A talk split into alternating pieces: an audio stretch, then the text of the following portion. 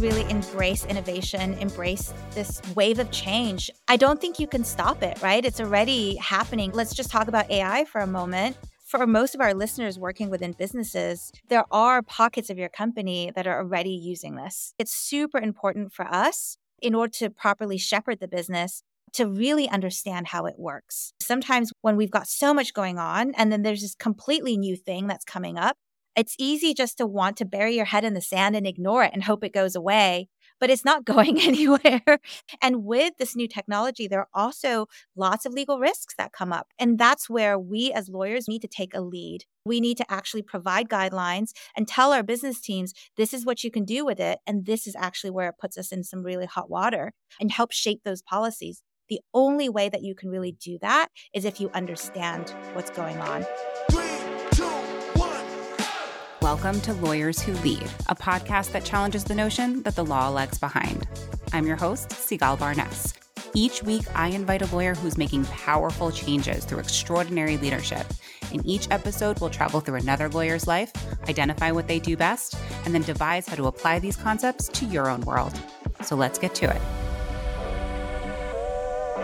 Welcome to Lawyers Who Lead. I'm your host, Sigalle Barnes. Our guest today is the co founder and CEO of Streamline AI, an intake and workflows automation platform purpose built for in house legal teams.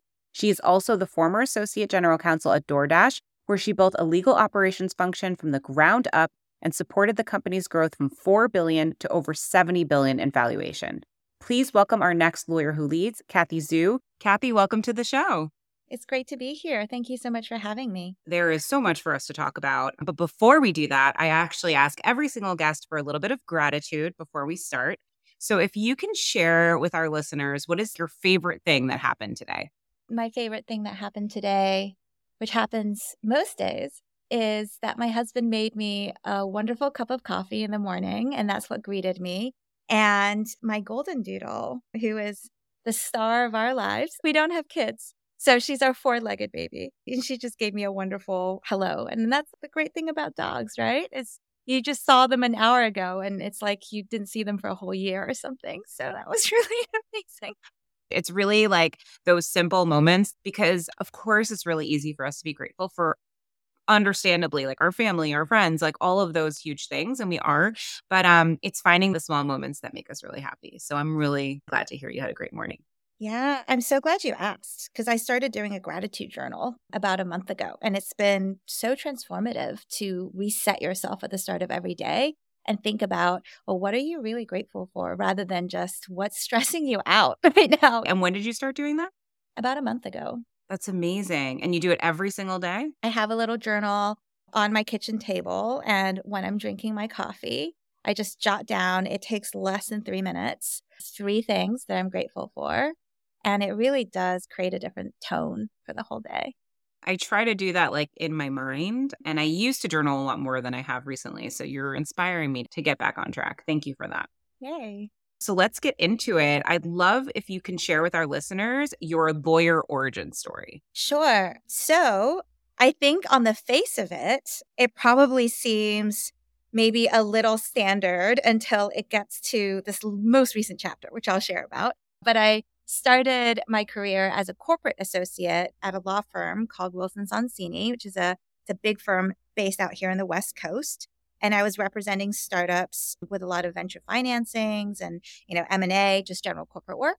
And then I left and went in-house first to a software company called Medallia. And so I did a little bit of a pivot there, right from corporate to commercial practice. Loved it. And after just shy of four years, DoorDash came knocking. And that was such an exciting opportunity. I knew very little about gig economy back then. DoorDash was still emerging. The only reason why I even knew about them was because one of my coworkers had just DoorDash some cupcakes for our team literally that week. And that's the first time I even heard of DoorDash. So you can imagine this was a while ago. And they hired me to be their very first commercial lawyer to build out their entire commercial function to manage all the contracts. And I spent four years there. And you know, that's really where I saw such a gap in the market for legal technology that can solve process problems for the legal team. You know, how to manage all the work on our plate, how to provide transparency to the business. And I didn't find a solution in the market that addressed what I was dealing with and what I saw continuously throughout my days practicing. And so that's why I decided to essentially found my own legal tech company, and that's Streamline AI. And I just want to add here, Sigalle, that I started off by saying, on the face of it, all the steps I took leading up to leaving, which I know is very unusual. That's a pivot most lawyers don't decide to take, which is probably wise because there's a lot to founding and launching your own business. But in many ways, all the steps that I took leading up to that, they were all mini pivots. And it got me very comfortable with leaning into the unknown. And it wasn't easy, right? People may see the steps I took and have a certain perception of who I am as a person, maybe my capabilities. And I'll just tell you that most likely they're wrong because it was never easy. And I didn't have a playbook for how to do almost any of these things. And a lot of it was just developing the muscle for feeling completely outside of my depth and being okay with that and learning and getting on with it regardless. Okay, lots of questions. So, first of all, you talk about how like you have all of these mini pivots. Can you give some examples of some of the things that you learned through some of the pivots that you went through? Yeah, it's funny. Right? You look at my journey and you think the pivot that I made the most recently is by far the most dramatic one. And in many ways it was. But I think the scariest pivot for me was actually the very first one I made, which was to leave the law firm. And I imagine uh, a lot of your listeners, maybe who are at the law firm, may feel the same way, where that is your shelter for the first few years of your life. And I was so fortunate because Wilson Sonsini is a fantastic firm. I had great mentors. They really looked after me and they provided this home. And you, you know, that's all you know right after you graduate law school, you're just so grateful that this place even took a chance on you because frankly, we all know very little, right, when we're baby lawyers.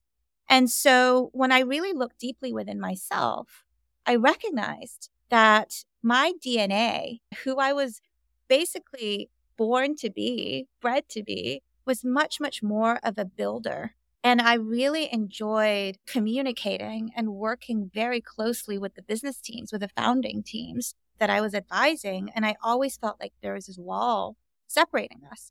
Now, there are many amazing law firm lawyers. One of my best friends actually is now a partner at Wilson Sonsini. She stayed and I left. And she demonstrates that for certain people, advising and counseling lots of different clients from a law firm perspective is actually perfect for them.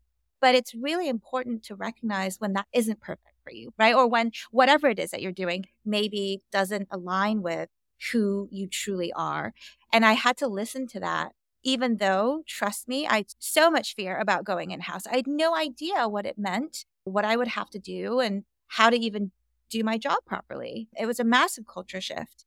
But at the same time, I know it sounds trite, the whole believing in yourself, maybe, or the listening to your instinct. But that first step was monumental because it pointed me in the direction where I could really trust myself. It was the right move for me to have made. How did you identify that building was in your DNA? I think it was little tastes of that, right? When I actually had an opportunity or a glimmer to create a mini process, or even moments where I could just really get absorbed in a task because I was creating something and I wasn't just following a pre described process.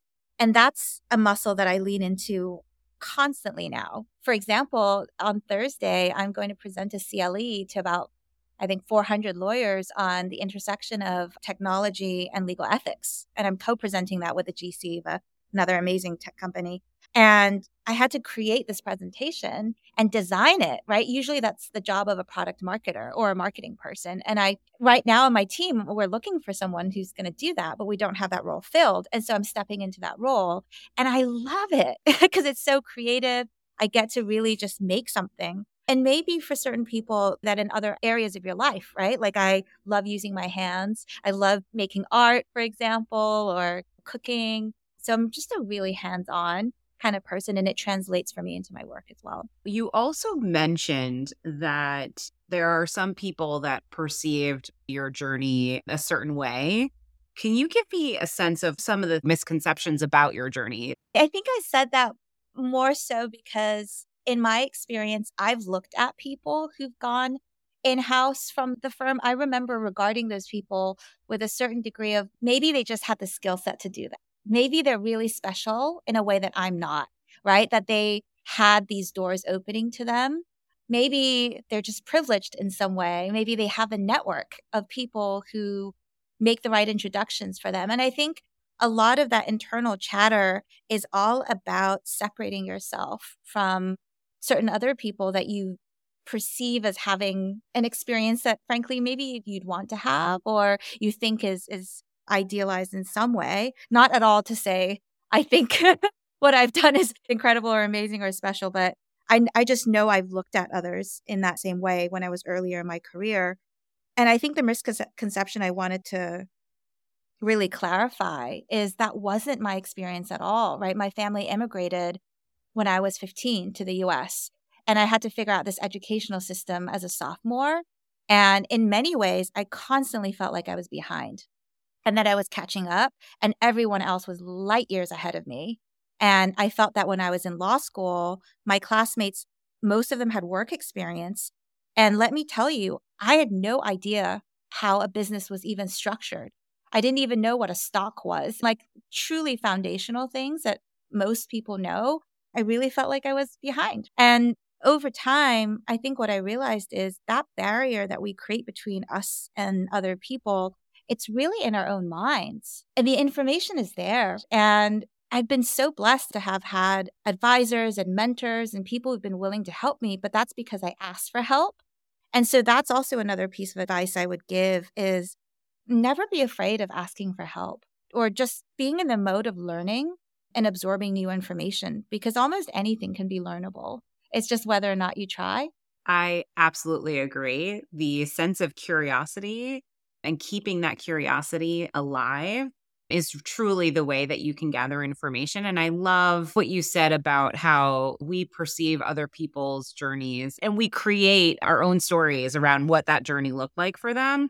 And having you here, being able to share with vulnerability and transparency what it felt like to pivot and the fears that you had and what you leaned into to further understand what your strengths were is really important. It's really helpful for people that are, like you said, potentially looking to make a transition, but fear that they're not good enough to do it. So thank you for that. Let's talk briefly about your pivot to DoorDash and why you ended up doing that. And then I'd love to get into what you're doing today. Absolutely. So the opportunity when it presented itself surprised me a little bit because I imagined that if I left Medallia, and by the way, this was a company I absolutely adored. I got along so well with the business. I learned so much about negotiating a contract. I really felt like I came into my own in that job and worked on some very exciting deals. And I really didn't imagine leaving, except this opportunity came along to build again and to actually build from scratch, something that I saw my manager do at Medallia extraordinarily well. And I think there was something in me, again, that instinct, that little voice inside of me that was basically telling me, hey, this is a big step up for you. And you get to build your own team and you get to stretch your wings and try something different. Back in those days, again, like DoorDash wasn't the brand that it is today. Not that many people had heard of it. Uber delivery was dominating everywhere. And I was also in a B2B SaaS business, which for a lot of people, that's seen certainly back then as a fantastic business model. And I remember my GC even said, Hey, it's really, that's really like the awesome business model for a company to have. Maybe you'd consider going to another B2B SaaS company, right? Um, and so again, I was confronted with fear of, oh my gosh, am I making a huge mistake to leave behind this amazing home that I created where I felt safe, Every day was predictable. I knew what was going to happen. I knew how to do my job really well. And I built a certain reputation for myself to all of a sudden be dropped in the middle of something completely unknown and have to start from scratch again. But when are you going to be presented with opportunities like that to start from scratch? And set a, an example for other people to come and build your own ways of doing things. That was too good for me to pass up. So I'm so glad that I didn't. That's amazing. So you're there for four years. You're having an amazing time. You were part of a company that increased in valuation significantly.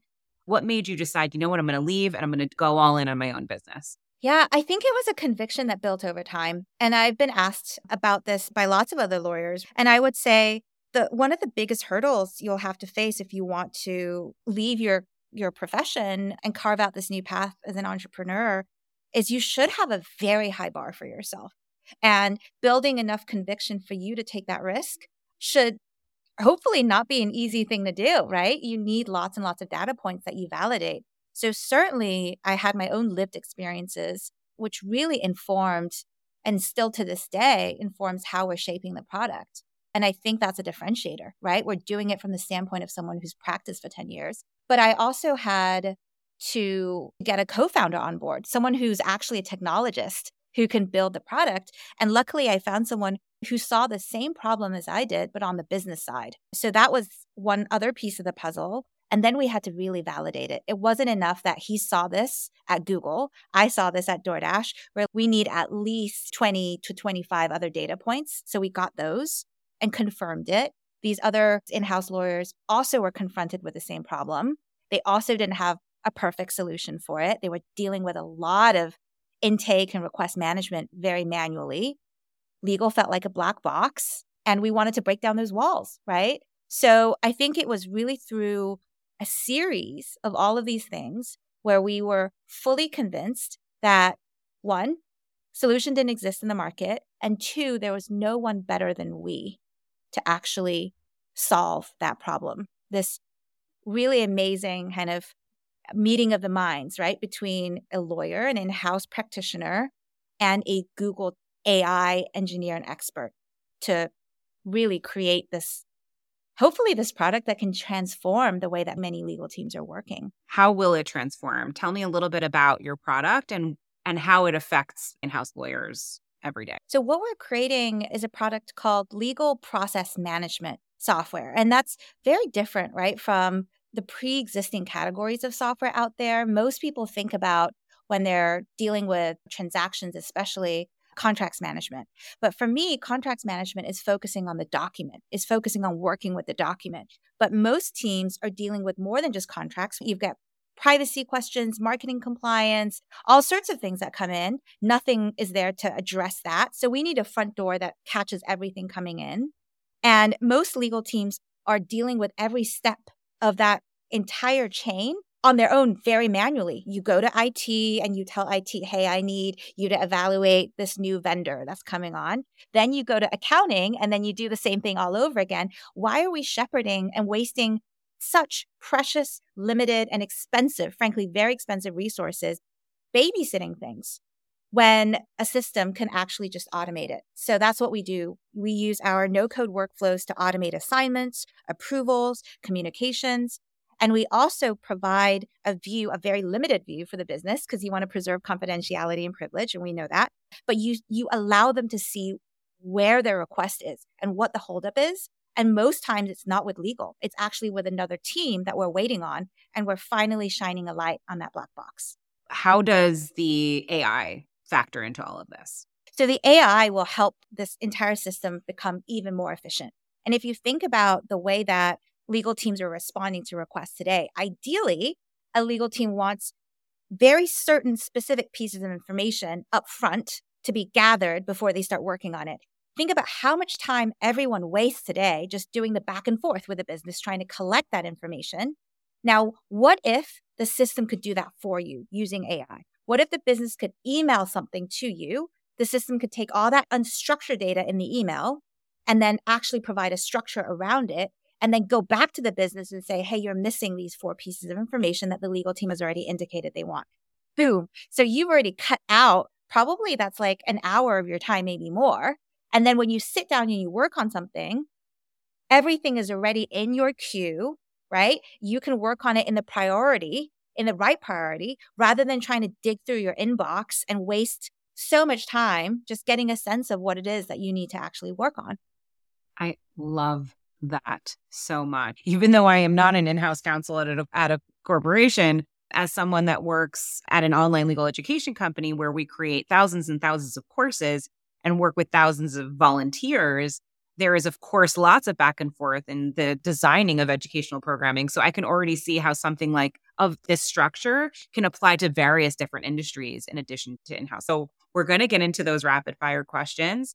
First and foremost, based on all your incredible experience that you've had so far practicing and now going to be an entrepreneur, what does leadership in law mean to you? Summarizing it down to two words, it's courage and it's also vision.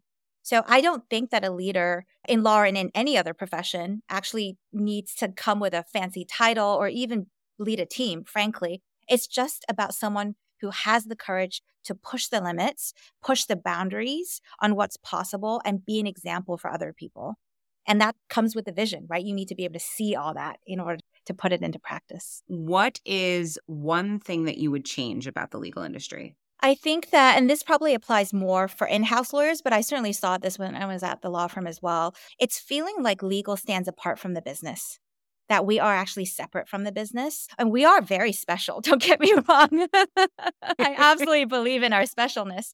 But in order for us to be truly effective, again, especially as in house counsel, we need to have business people feeling like we're part of the team and that means that we need to break down those walls and not actually be a black box, right? Help business teams understand what it is that we're working on and speak more than anything else, speak in the language of the business, which is through metrics and numbers and data. If you tell a, a business team, my request volume is increasing 40% quarter on quarter, that means something entirely different to them than just saying we're all really busy, right? Or we have really big deals we're working on.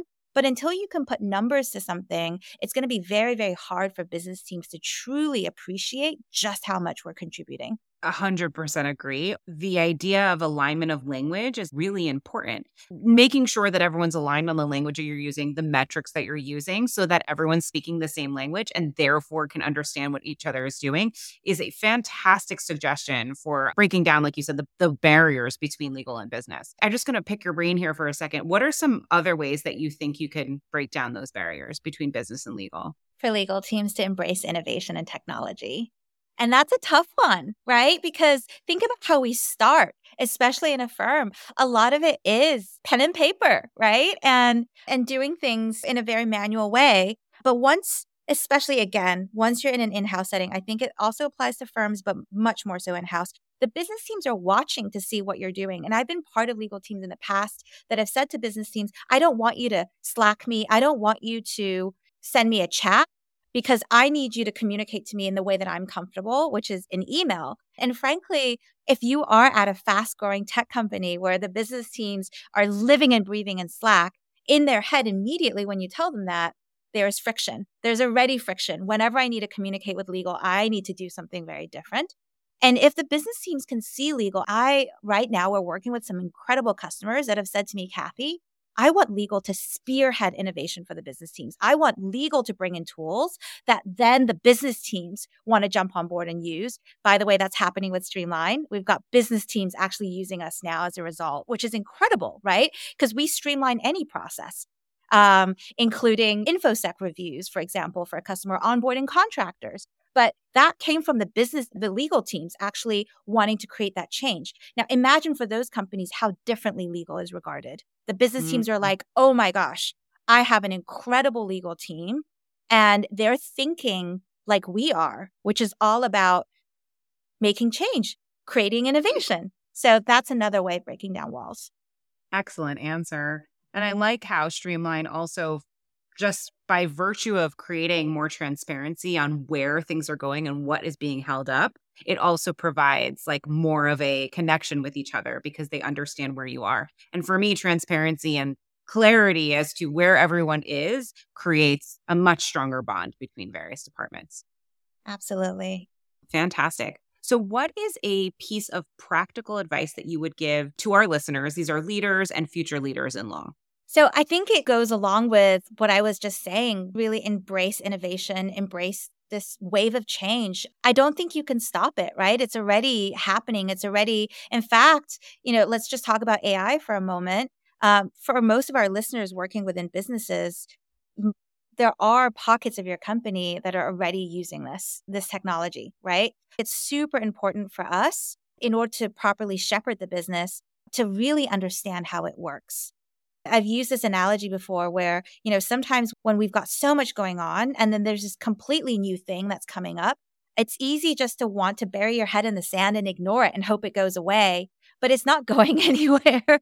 and with this new technology, there are also lots of legal risks that come up, right? There are threats to privilege and confidentiality. And then there are questions around can you actually keep that information as proprietary? Do you own the IP rights to it if that's coming and being generated from this other system?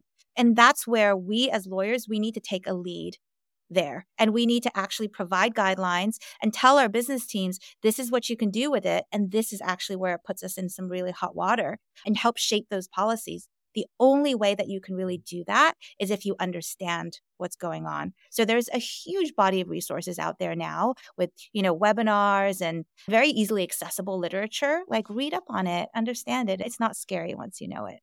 I did want to make sure I touched upon this you did say like sometimes we're really busy and we bury our heads in the sand because something new is coming and it's like really hard to handle. What would be a piece of advice that you would give to somebody who does feel overwhelmed but knows that it's important to learn these things? How do they do that? So, this is what I would do. This is what I did actually at DoorDash. And even now, when this comes up, is I just carve out a piece of time for myself. I calendar it, I preserve it, I make sure no one else will schedule over it or anything like that. And maybe that actually does appear on the weekends, right? If you have a little sacred piece of time and just dedicate one weekend to it, maybe. And then for a lot of these things, it's about getting that first step. And once you make that first step, everything else just becomes easier. It's this mental block we put on it that makes this the first step especially challenging. Agreed. Two more questions. What is a common misconception of the work you do by other lawyers? I think it's hard probably for a lot of people to know what I do all day now as the CEO of the company, myself included, right? It changes a lot day by day. A misconception, I think the misconception is probably more around like why I decided to do this, because I think a lot of people may look at just the stereotypical founder of a tech company and there's certainly examples of these out there where they're in it for themselves, you know, that they see an opportunity that presents itself where you can financially get a windfall maybe. But let me tell you it's so much work to go into it. It's not it's not just like anything falling from the sky. You only do this if you truly believe and you have so much conviction right that this is actually going to make a difference. And for me there's something so personal about it. Some of our investors have even said you have a little chip on your shoulder because you actually really want to prove to not just you, but everyone out there, like legal teams aren't a cost center. Trust me, like we're helping to drive the business forward. Just no one knows right now without a system like ours truly what's happening, right? You don't have the metrics and the numbers to substantiate the incredible work we're doing. And that's probably why I have created so much conviction. And that chip on the shoulder really helps me to push past limitations and boundaries and fears and all of it but maybe that back to your question, Sigalle, the misconception comes from the the motivation, really understanding why I'm doing this. So beautifully put. Final question, what do you do for self-care? I'm going to say something maybe a little different from a lot of people, and I certainly believe, don't get me wrong, that we need to carve out time and emphasis and focus on looking after ourselves physically and that means going to the spa, maybe if that's the thing that does it for you, and getting plenty of sleep. But for me, self care actually starts with my mind. And that really is the inception for everything. for all of your thoughts, all of your beliefs, that then translates to all of your actions. And that translates to the experience you end up having every single day in the world. And so I do a lot actually to take care of my mind. Building a business is it's like a marathon and a sprint at the same time mentally. And that's why I start off every single day with meditation. Maybe all I can fit in is 10 minutes, but I, I have only had to sacrifice that. I can count it on my hands in the past five or six years. I've maintained this practice and it really cares for my mind. Thank you so much, Kathy, for being on the show. I enjoyed our conversation so much. If anyone wanted to reach out and connect with you, ask you more questions, what's the best way they can do that? Yeah, so you can find me on LinkedIn. So that's Kathy M Z H U. And the company that I work for is Streamline AI. Wonderful. Thank you so much for being on the show, Kathy. Yeah, thank you so much for having me. Really enjoyed it. Thank you, leaders and future leaders, for listening today. We have a new guest every week, so don't forget to join us next week. If you enjoyed this episode, subscribe or follow us anywhere you listen to your favorite podcasts. You can also follow at Lawyers Who Lead on social.